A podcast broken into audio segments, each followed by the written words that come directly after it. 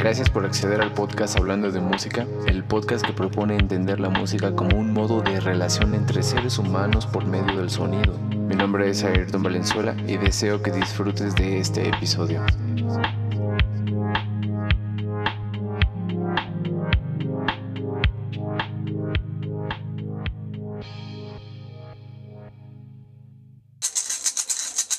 Saben, no puedo hacer seisillos con esto ni tresillos. ¿Cómo le, cómo le hacen para los tresillos? Ticata, ticata, ticata. Ah. No, no puedo. Tal vez escuché.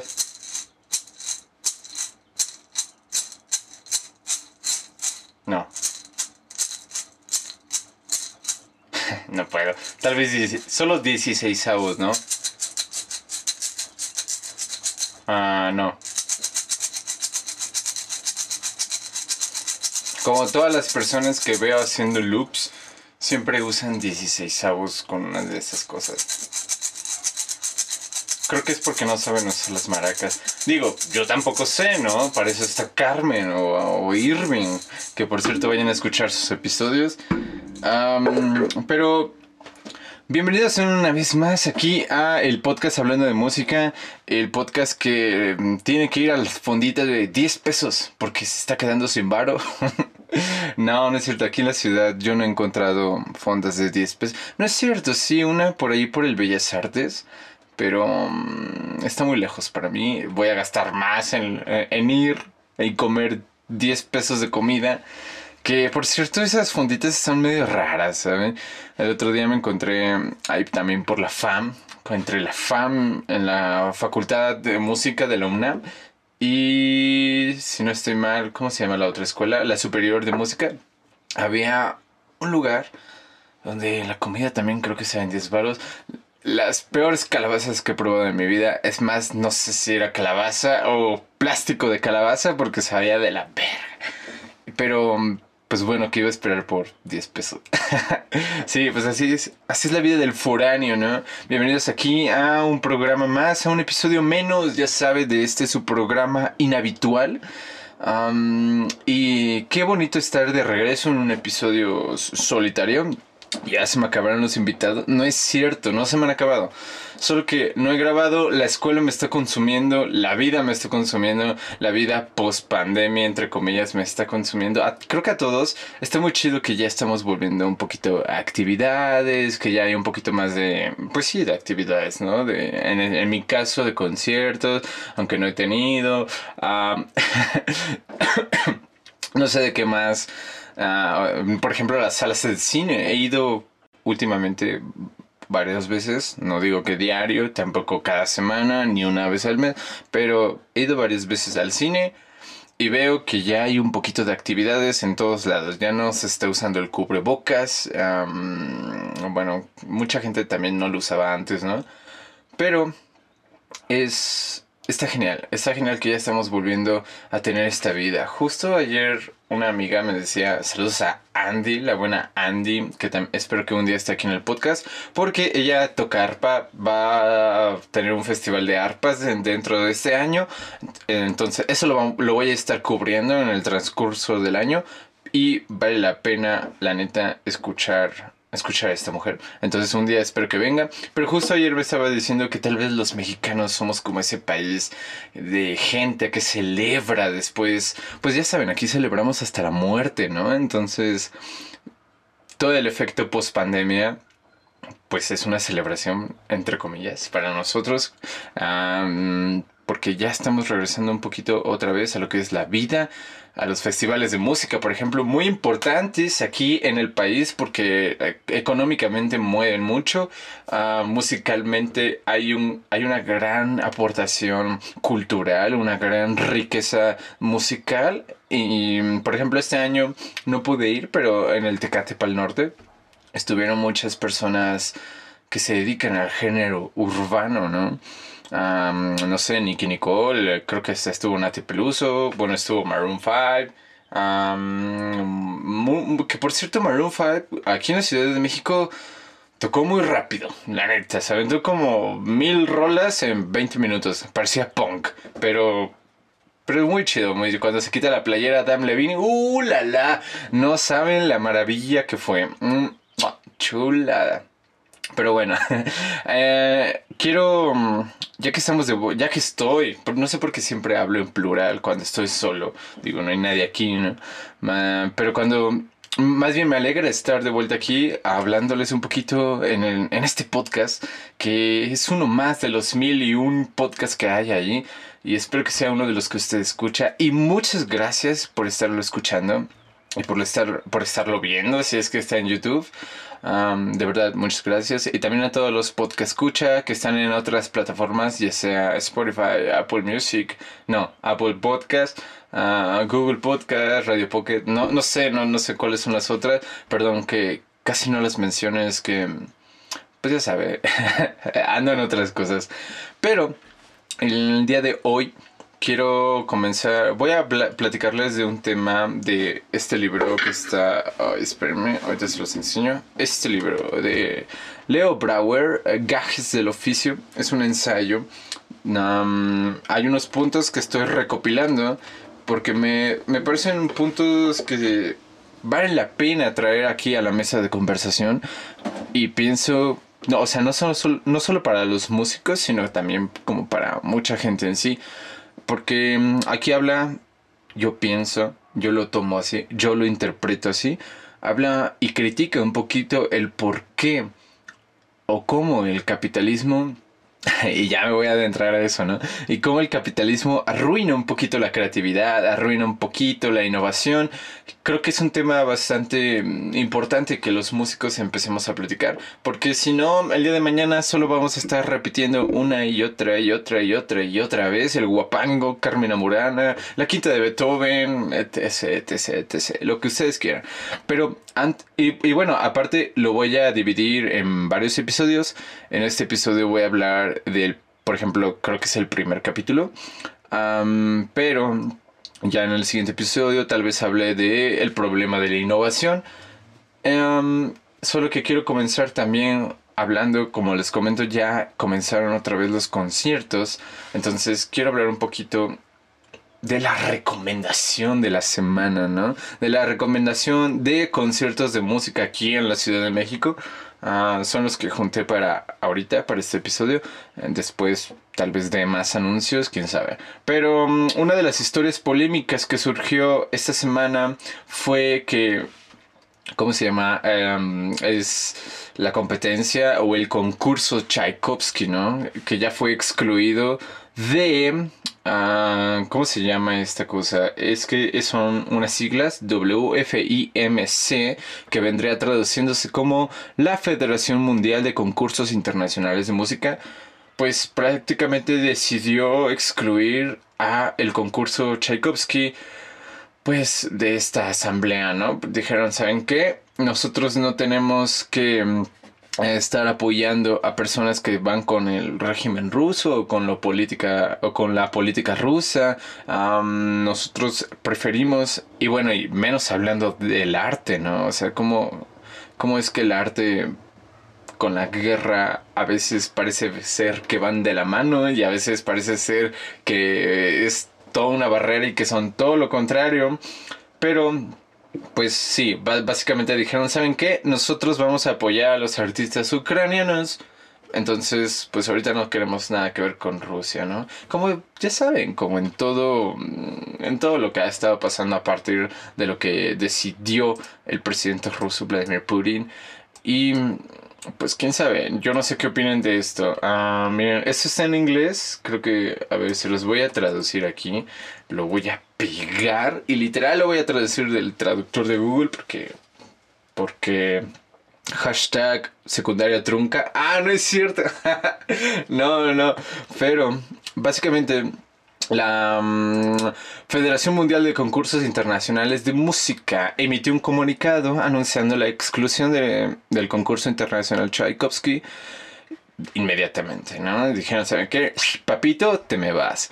Y la declaración del presidente de la federación, que al parecer es un tal Peter Paul Kainrat, y un secretario general que se llama Florian Reim, dijeron, muchos laureados laureados, laudereados, no, porque es ¿Escuchan eso? Escucho un timbre. Espero que ustedes no lo escuchen. Pero sí, muchos laureados del concurso Tchaikovsky se encuentran entre los principales artistas de la actualidad. Claro que sí. Ah, frente a la brutal guerra de Rusia y las atrocidades humanitarias en Ucrania, esta organización uh, apolítica no puede apoyar o tener como miembro una competencia financiada y utilizada como herramienta de promoción por el régimen ruso.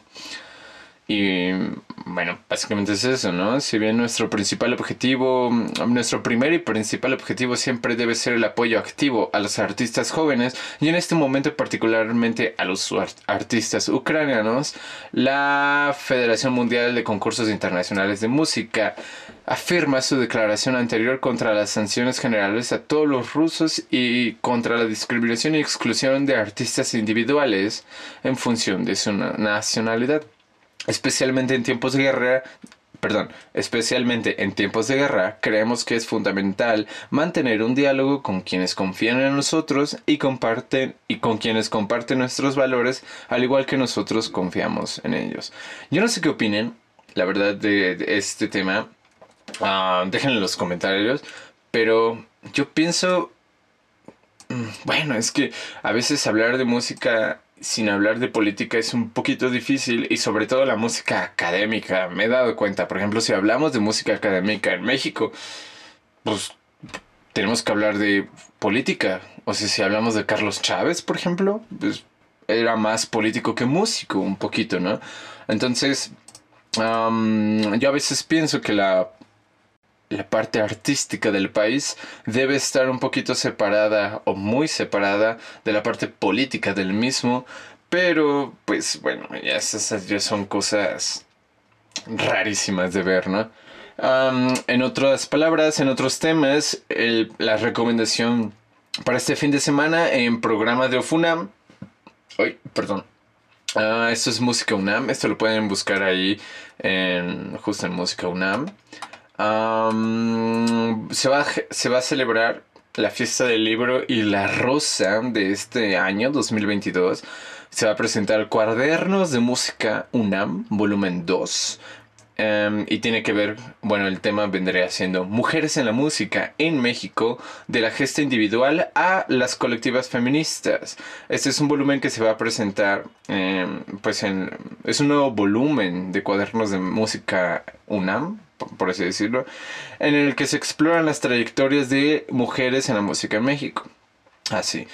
Mm, básicamente se va a conversar sobre el trabajo etnomusicólogo, ajá, bueno, con la etnomusicóloga Henrietta Yurchenko, la compositora Alicia Urreta, em, y, y me acuerdo haber, bueno, aquí está la fotito de una persona que yo conocí el año pasado, que es Jael Vitrán, Jael Vitrán Goren, que es una historiadora y musicóloga. Entonces, vayan a, si tienen la oportunidad de ir a esto, creo que va a ser el programa del evento. El programa del evento dura 40 minutos. van a estar estas tres personas, que si no estoy mal, una de ellas es ah, una de las y editoras, una de las autoras y una invitada, ¿no? O está muy completa esta plática. Va a ser en el foro Carlos Fuentes en la explanada del Centro Cultural Universitario el sábado 23 de abril, o sea, mañana a, a las 12. Va a ser en línea, perdón, no es cierto, va a ser presencial. Ah, presencial, sí, en carne y hueso. Entonces, pues vayan.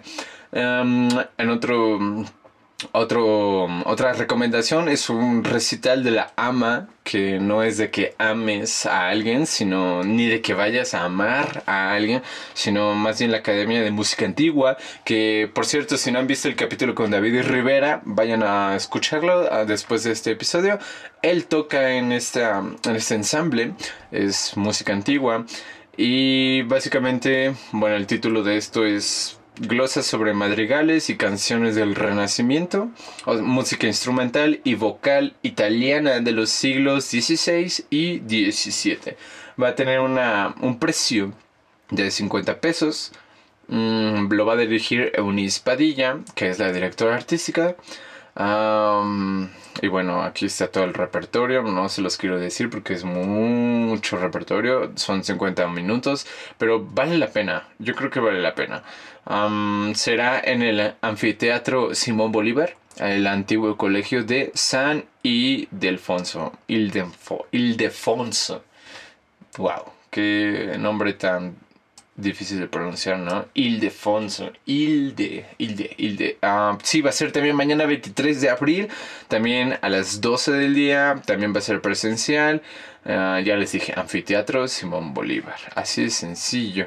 Em, también va a estar un homenaje al maestro Mario Lavista, que en paz descanse. Va a ser en la sala Carlos Chávez, va a tener un costo de 130 pesitos.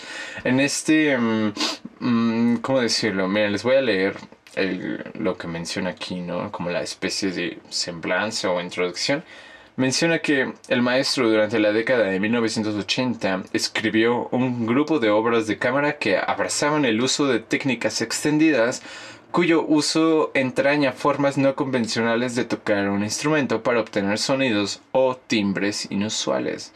Así como cuando ustedes ven, por ejemplo, CC Top, ah, en algún momento, en vez de utilizar una púa, una uña de guitarra, agarró una moneda entonces el color de tocar con una moneda una cuerda de una guitarra eléctrica, pues era muy diferente, así lo tocabas con un pedazo de tazo, ¿no? Entonces aquí va a haber varios, varios participantes. va a haber la dotación de clarinete, oboe, viola, flauta y mm, seguramente otras cosas. El programa, el programa del evento va a ser madrigal para clarinete en si bemol, Marcias para oboe y ocho copas de cristal. Órale. Va a estar el lamento a la muerte de Raúl La Vista para flauta baja amplificada. También un cuicani para flauta y clarinete. Y el cuaderno de viaje de dos piezas para viola. Esta fue la revisión del 2002. Entonces, wow, se escucha bastante bastante interesante. Ojalá puedan ir porque, digo, eh, lamentablemente maestro Mario La Vista ya no está con nosotros. Ah, le mandamos un saludo y un abrazo a donde quiera que esté y espero que, espero que esté bien. sí, lamentablemente ya no está aquí y yo quería, yo quería traerlo aquí una vez al podcast, pero pues ni pedo, ¿no? Entonces su música, siendo él un mexicano académico, vale la pena ir a escucharla porque es música nueva, es música contemporánea, es música, digamos, actual de nosotros como los mexicanos o para nosotros México. Es algo representativo y no simplemente es el guapango y ya. Entonces va a ser también mañana, sábado 23 de abril, a las 6 de la tarde, ah, presencial en la sala Carlos Chávez. Va a tener un costo de 130 pesitos. Pues vaya, ¿no? Digo, sé que 130, yo ahorita no tengo 130, pero pero pues vale la pena. y para terminar esta sección de recomendación de fin de semana, o FUNAM está presentando el primer programa en su segunda temporada de este año 2022. O FUNAM es la Orquesta Filarmónica de la UNAM. Entonces va a estar dirigida por Iván López Reynoso, que es el director huésped.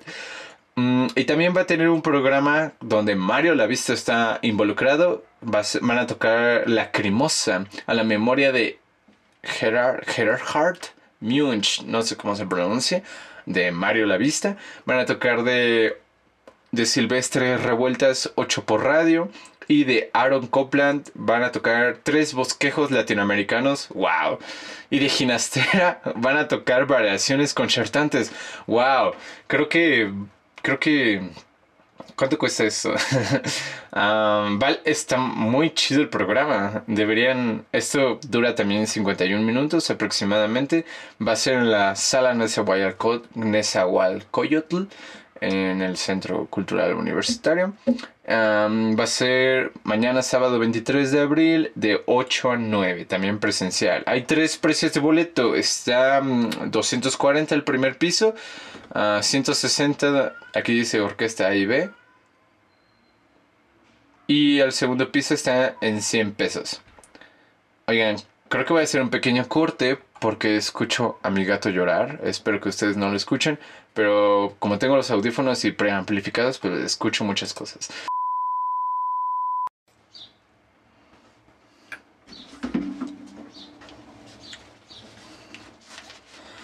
Bueno, y después de ese pequeño corte por esta pequeña criatura que ven aquí, un, un pequeño motorcito andando,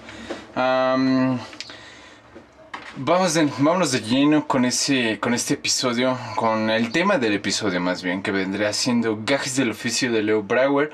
Vamos a hablar de el artista, el pueblo y el eslabón perdido. Ah, no, no voy a hablar en este orden. Vamos a empezar por lo que es el eslabón perdido para Leo Brauer, ¿no? Básicamente es la fábrica de talentos los puentes o conexiones como los managers, los representantes, las disqueras que se convierten en el, en el eslabón industrial porque han servido de vehículo y de ayuda a los artistas y a los, y de, a los creadores más bien para poder llegar a las masas, ¿ok?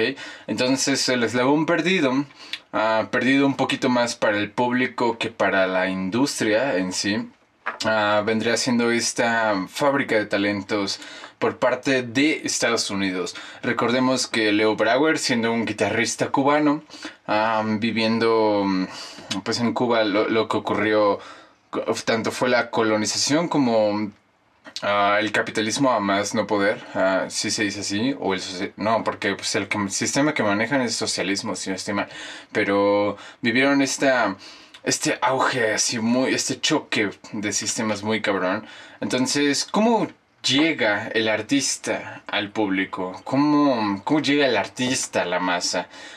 Siendo el distribuidor o el promotor o el difusor la base de la pirámide a quien juntamos con la cuarta parte, con la cuarta pata de la silla que vendría siendo el público Cuando este engranaje echa a andar, comienza una reacción entre el público consumidor masificado y el producto artístico comercializado, produciéndose la consabida adoración del el objeto música o del arte pueblo, em, básicamente el fetiche de masas que vendríamos llamándole ídolo, así de sencillo. Y mm, Así paulatinamente se va distorsionando o ampliando el papel de las instituciones hasta llegar a una moda creadora en y para la cultura de las masas. Así de sencillo, ¿ok?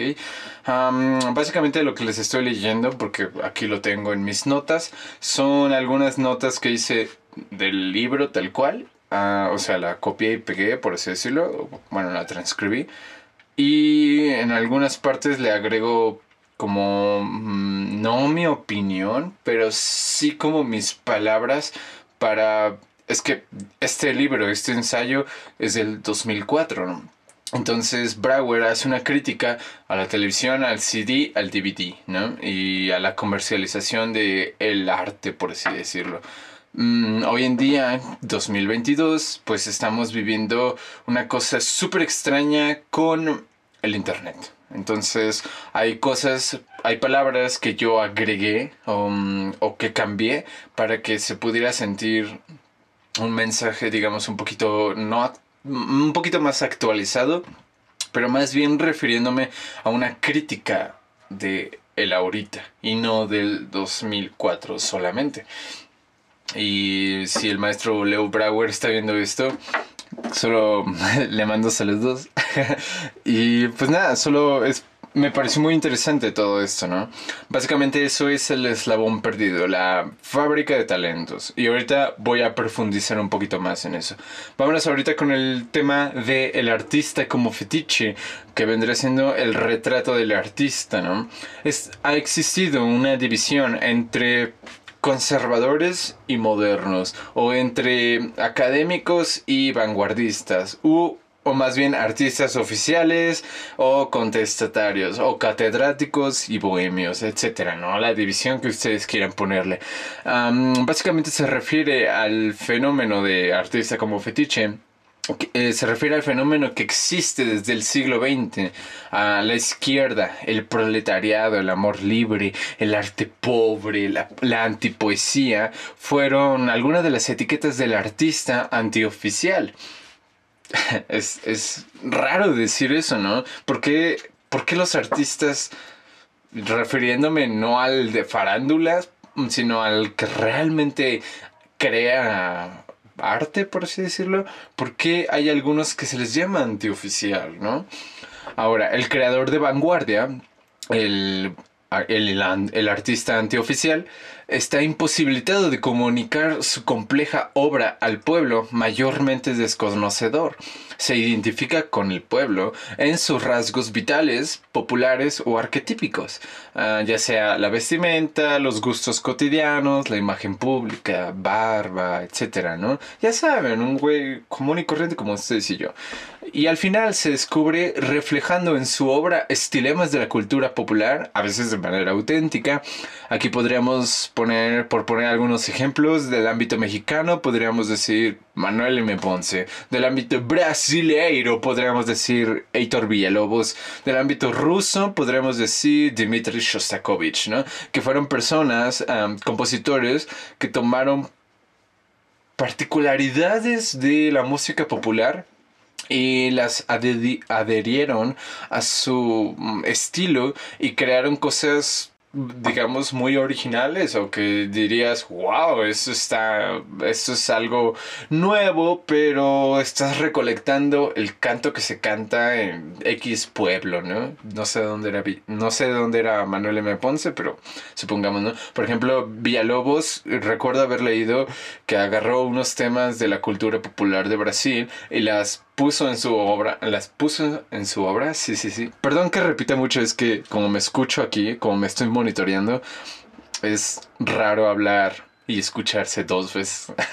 está, está complicado. Pero bueno, en la segunda mitad del siglo XX, el artista fetiche ya no era un hacedor de la cultura, sino más bien él o ella era la cultura, de manera simbólica, ¿no? ¿A qué me refiero? Ya, por ejemplo, por poner ejemplos, Elvis Presley, los Beatles, María Calla, Sinatra, en otros ámbitos, el Che Guevara, quien tú quieras, pues ya no pasaron, o más bien pasaron de ser personas que estaban tratando de crear cosas para su entorno, arte o movimientos para su entorno, pasaron de ser el artista a ellos ser la misma cultura misma. Por ejemplo, Ajá, la, cultura misma, más bien. Por ejemplo, mm, John Lennon. John Lennon es una imagen del hipismo, así cabroncísimo, ¿no?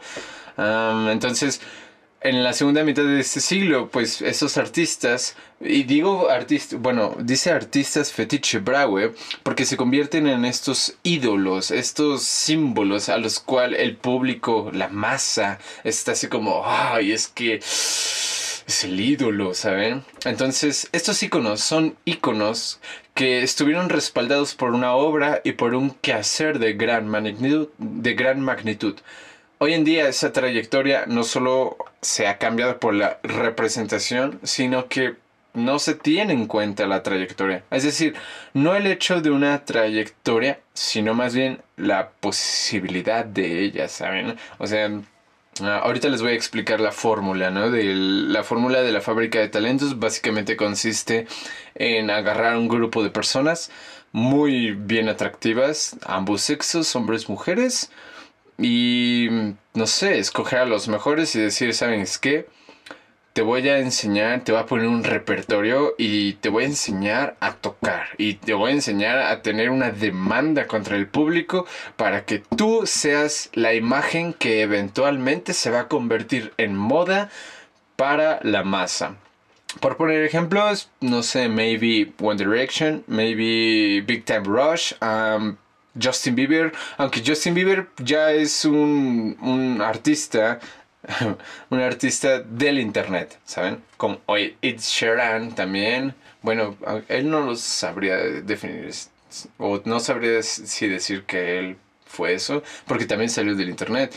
Y, por ejemplo, él ya tenía un gran conocimiento musical, entonces a él no le tuvieron que enseñar, seguramente a los demás sí, no sé las otras personas que tienen que ver con Disney, como, no sé, Miley Cyrus, uh, Demi Lovato, um, no sé, ¿cómo se llama? La de Victorious, uh, maybe a Ariana Grande, o sea, se fijan, son personas, son símbolos que comenzaron en una industria a las cual eventualmente terminaron convirtiéndose en artistas, ¿no? Entre comillas, por así decirlo. Esa básicamente es la fórmula del artista fetiche, convertir una moda para la masa, así de sencillo, ¿no? Entonces, el sistema capitalista y su desarrollo a partir de la revolución industrial del siglo XVIII comprendió la importancia de la ideología de dominación acompañada por productos artísticos de la más alta calidad la importancia de la fábrica de talentos cobra mucha más relevancia con el CD, con el DVD, con la TV. Yo digo hoy en día incluso más con el Internet, aunque también el Internet da posibilidad de que mm, te descentralices Ah, de que quedes externo a estas disqueras, ¿sabes? Que ya sea un sistema descentralizado y por lo tanto tú puedas tener éxito por ti mismo o por ti misma. No sé, maybe Mm, Ed Maverick o Snow the Product o mm, no sé quién más puede ser producto del internet. Ah, o sea, diría Justin Bieber, pero ese güey lo agarraron. Si no sé si se acuerdan a principios de la de la carrera de Justin Bieber era música para niñas. O, bueno, o sea, el target eran niñas, ¿saben? A niñas, no me acuerdo de qué edad, um, tal vez de los 18 para abajo. Um, y eventualmente Justin Bieber se convirtió después como en una especie de rapero, si no estoy mal es que no he escuchado mucha música de él, pero um, ajá, como que su pinta es como de rap o de hip hop. Entonces a eso me refiero, el, el, vato lo convirtieron en un símbolo y después él mismo pues dijo, ¿saben qué? Yo prefiero hacer mi propia música, ¿no? ¿Quién sabe? Eso es lo que muchas veces se critica a las disqueras. Entonces, no hay estudio de campo, no hay trabajo previo, no importa, porque no se necesita, ya que se construye al artista en la fábrica de talentos. Como les comento, la fórmula es escoge una docena de jóvenes bien atractivos, ambos sexos, se les entrena salvajemente, se les monta un repertorio alrededor de la canción espectáculo y son lanzados en televisión, en giras, en CDs, playeras, fotos, etcétera, etcétera. La, televisión sigue paso a paso el desarrollo del artista fetiche hasta incluso su vida privada. Ese continuo intimar con el televidente le confiere al futuro ídolo la simpatía, la similitud, la hermandad con el, con el espectador, ¿no? Toda esta operación barre a casi todos los grandes artistas representantes de la cultura popular auténtica. Es decir, la televisión o la farándula, porque lo vemos incluso en el internet, sigue muy al pie de la letra la vida íntima de, o la vida privada más bien de los artistas. Ahí está el caso Belinda Nodal, ¿no?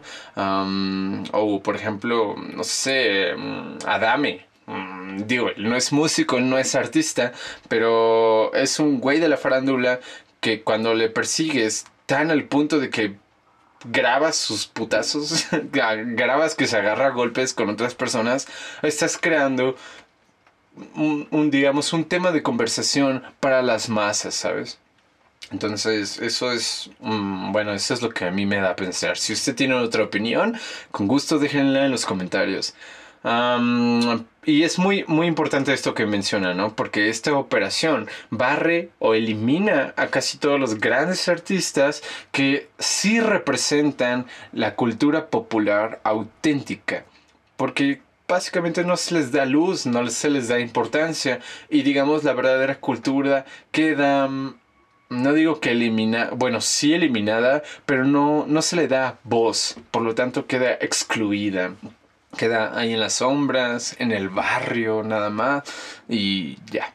Entonces, la fábrica de talentos asesina al público con un producto artístico de dudosa calidad, su producto que es devorado por los consumidores, que vendría siendo el 90% adolescentes, que se ven reflejados en su ídolo, en su fetiche, en su ídolo fetiche, ¿no? Entonces en la música de concierto pasa un poquito lo contrario. En lo popular, refiriéndome a, o bueno, Brauer refiriéndose a masa, el interés de los mecanismos que vendrían siendo los productores, los difusores, consiste en reducir el consumo hacia un producto único con la intención de crear una moda, un ídolo, un fetiche, tanto físico como sonoro. Tal vez podría ser, no sé, las estaciones de Vivaldi, ni siquiera las cuatro, ¿no? A veces solo es un movimiento de una de las estaciones, la primavera o el verano o el invierno. Muchas veces casi nunca escucho el otoño, es muy raro que escuche el otoño. O no sé, Guapango de Moncayo, ¿no? Que ya le llaman uno de los segundos himnos nacionales de México. Cuando Guapa, perdón, cuando Moncayo tiene otras obras. O Cielito Lindo, ¿no? Ah, entonces, bueno, esto vendrá siendo en la música de concierto. Y también en esta música de concierto encontramos... Ah, la música de concierto es, para los que no sepan, es música clásica, música académica. Así de sencillo. Entonces, en la música de concierto encontramos una diversidad del qué hacer compositivo y enorme, ¿no? O sea, encontramos pluralismo, encontramos nuevas tecnologías, nuevos estilos, nuevas modas que cambian con las décadas, a veces con los lustros o incluso entre los meses, ¿saben? Porque vivimos una era tan rápida que el, el tiempo de aceleración de información o más bien, ah, siempre que el tiempo de, de, la información se ve acelerado, por ejemplo, del siglo XX y XXI actualmente, las formas de vida, tanto culturales como las cotidianas, también se aceleran.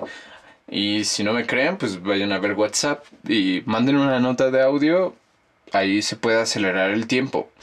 ¿Por qué lo relaciona? Porque el hablar, el relacionarte con alguien eh, que vendría siendo, digamos, algo como cotidiano, pues ya estás acelerando los mensajes, ¿sabes?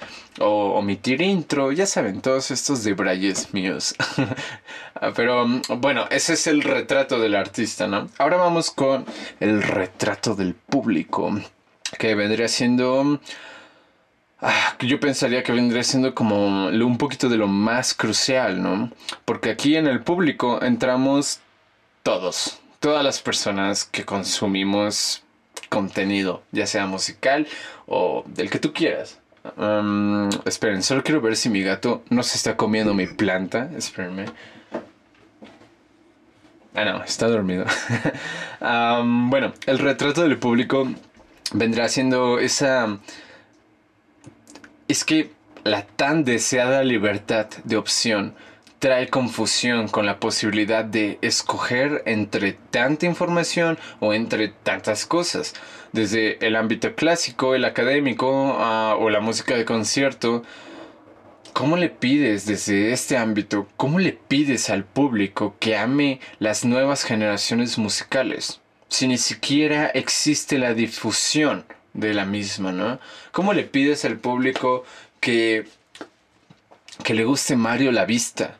Si no si el público no va a escuchar obras de Mario La Vista, si no conocen a Mario La Vista, si solo conocen Guapango de Moncayo y eso solo en septiembre, ¿saben? es, es, horrible, o sea, ¿cómo le pides al público que ame las nuevas generaciones musicales si no existe la difusión o la valorización de la música mexicana por los mismos medios? Es decir, o sea, neta, la obra de Moncayo la reducimos al guapango y solo es un pedacito de él, ¿saben? O no sé, si quieren otro compositor, maybe Blas Galindo. Muchas veces solo escuchamos sones de mariachis y no otras cosas. No escuchamos la sonata para violonchelo solo, la sonata para violín, la sonata para violín y piano, la sonata para cello y piano.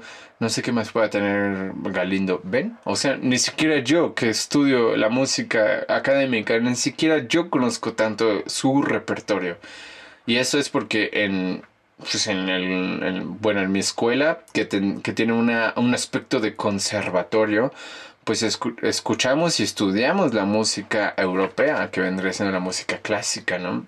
Entonces, ¿Cómo, ¿Cómo esperas que las nuevas generaciones topen si, música, si mucha de la música que hoy escuchamos está compuesta hace 50 años o más? Mm, y bueno, ah, dejando a un lado la música popular, ¿no? dejando a un lado la música que no es académica, que eso también está mal. Eso es un problema de la innovación y eso en el siguiente episodio se los voy a platicar. Ahorita vamos a concluir con esto, ¿no? Para Brower, los medios masivos tienen, una, tienen un gran valor informacional. Estos deben ser algo con lo que hay que contar para poder modificar en sus, en sus contenidos y hasta en su forma. Hoy en día existe una división entre lo comercial y lo no comercial. Ya ni siquiera es académico o no académico. Aquí puede estar Vivaldi Ah, como dije, las estaciones, o la quinta de Beethoven, o mm, el guapango, o, mm, lo que quieran, puede estar metido en lo comercial. Ya no importa si es académico o no, es comercial. Lo otro no comercial, etcétera, ¿no? Por lo tanto, la cultura no solo es conocimiento, sino que más bien es una forma de vivir, es una manera de vivir con el conocimiento. Es como como leer un libro, ver una película, salir, a saludar, ir al cine, no sé. La vida es asimilada, asimilada, ah, la vida es asimilada, ajá, asimilada y aprendida a través de un nuevo profesor, la televisión, porque la imagen destrona la palabra. Esto, esto es de Brower. Yo pienso que el Internet ha destronado mucho más, ¿no? De la manera audiovisual, por ejemplo. Ya, mm, ya no tienes que pensar. Ya no tienes que leer para reflexionar y pensar qué está ocurriendo. Ahora solo ves una imagen y puedes llegar a mil y un conclusiones, ¿sabes? Entonces la imagen destrona la palabra. Entonces ahora a lo que me refiero es de que en la escuela los jóvenes escuchan perezosamente lecciones que enseguida olvidan es decir, no leen, se encierran en su habitación con pósters de sus héroes o de sus ídolos y ven sus propios espectáculos y caminan por la calle inmersos en su música, ¿no? solo despiertan cuando se encuentran en el antro por la noche, momento en el que al fin se saborea la ebriedad de apeñarse unos con otros, la fortuna de existir como único cuerpo colectivo. Esto lo decía Francesco Alberoni, persona a la que cita Leo Brauer en el libro, ¿no? Entonces, ¿quién vendría siendo el culpable? ¿El público o los programadores? Es decir, ¿el público que pide más de lo mismo o los programadores que ofrecen más de lo mismo, ¿saben? El espectador o el público permanece sumido en esa constante curiosidad por lo lejano, por lo que no tiene.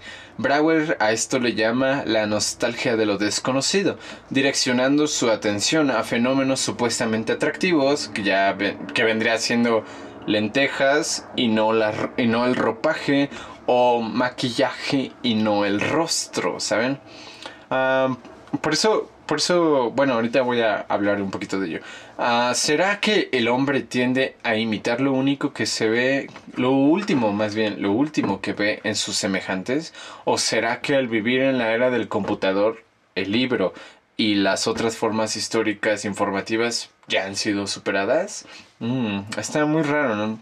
Ahora, ¿A qué me refiero con lo de moda y cómo yo esto lo relaciono actualmente, ¿no? De cómo crear una moda si ustedes voltean a ver, uh, no sé de qué tiempo para acá, cualquier contenido que venga de Estados Unidos, ya sea musical o una serie o una película, se van a dar cuenta de que se está hispanizando. No digo que forzosamente, pero más de lo normal. Es decir, ya hay hasta chistes de que no sabes español no me acuerdo en qué serie o en qué película lo vi, pero decía, neta, ¿no sabes hablar español? O en las de Spider-Man, las de Tom Holland. En, algún, en alguna parte hay una escena donde el vato alza la mano hasta en su clase de español, ¿saben? Entonces, a lo que voy con esto es de que el capitalismo o el sistema capitalista de Estados Unidos, como siempre está a pro de producir y consumir, o sea, de vender y que consumas, lo que están haciendo es de que como ven un gran mercado en Latinoamérica, están agarrando partes de Latinoamérica y metiéndolas a sus productos para poderlos vender y a ti espectador, a ti consumidor, a ti público que te atrape. Así es sencillo. Están, no quiero decir, es que no sé cómo se diga la palabra, pero alitanizando, o sea, de latino, hispanizando el contenido, básicamente. Pero solo para poder vender, porque a ellos no les importas. Ahora, no estoy diciendo que no sea algo bueno. Claro que tiene sus pros. ¿Cuáles vendrían siendo? Pues de que hoy en día ya ves un poquito más de diversidad en, en estos tipos de contenido, ¿no? Ya ves personas tal vez mexicanas como Tony Dalton en Breaking Bad, bueno, en Better Call Saul, o no sé, ya estás viendo personas de Latinoamérica en programas que a ti te gustan, o como por ejemplo... Ah, ¿Cómo se llama esta de Star Wars? Um, Rogue, One, donde sale Diego Luna, por ejemplo, ¿no? Que está muy chido, la neta. Son, aparte, bueno, son papeles que no se ven forzados, pero... Ah, recordemos que Disney, siendo el claro ejemplo de la música, bueno, de la empresa capitalista, Disney trató de patentar una cultura, no, una festividad de una cultura ajena a la suya, el Día de Muertos. No sé si se acuerdan, pero Disney intentó ponerle derechos de autor a esa madre. Y, perdón, pero ahí está el claro ejemplo de que no les importas. Lo único que les importa es poder vender. Y, bueno, pues lo que hacen es cómo le llegas al público si ya no le podemos llegar con cosas que no conocen y que no tienen, como las cosas europeas o gringas. Ah, pues vamos a venderles cosas de ellos mismos y se las vendemos mucho más caras o se las vendemos al precio y decimos, miren, eh, hay diversidad, estamos siendo... Mm, incluyentes. Es una estupidez, la verdad. entonces, la convivencia, y ya para terminar, la convivencia de todas las formas de cultura enriquece al hombre hasta para poder disfrutar de lo más elemental. Tan necesaria es la riqueza gastronómica como un vaso de agua, o como la música para bailar, como también la música para escuchar. Hay que darle al infante, al niño o a la niña la cultura atractiva y no la aburrida. Hay que hacer que lean por placer y no por obligación, no por no por ay, neta tengo que leer esto, qué hueva, ¿por qué tengo que leer el periquillo sarniento, no? Ah, no, pues ponte a leer algo que te llama la atención. A ver, ¿te maman los dinosaurios? Bueno, ten, no conozco el libro de dinosaurios, ¿no? Pero ten, ponte a leer esto, ¿no? O bueno, ¿te gusta, te gusta saber por qué las cosas son así? Pues ten filosofía, ¿no? Ahí está. hay que hay que dar diversidad para escoger unidad, así de sencillo. Vivamos con la moda, pero sospechando de ella. O quizá falta algo más. ¿Quién sabe? ¿Qué, qué faltará? ¿Imaginación? ¿Sensibilidad? ¿O más cultura? No lo sé. y pues bueno, yo creo que eso vendría siendo todo.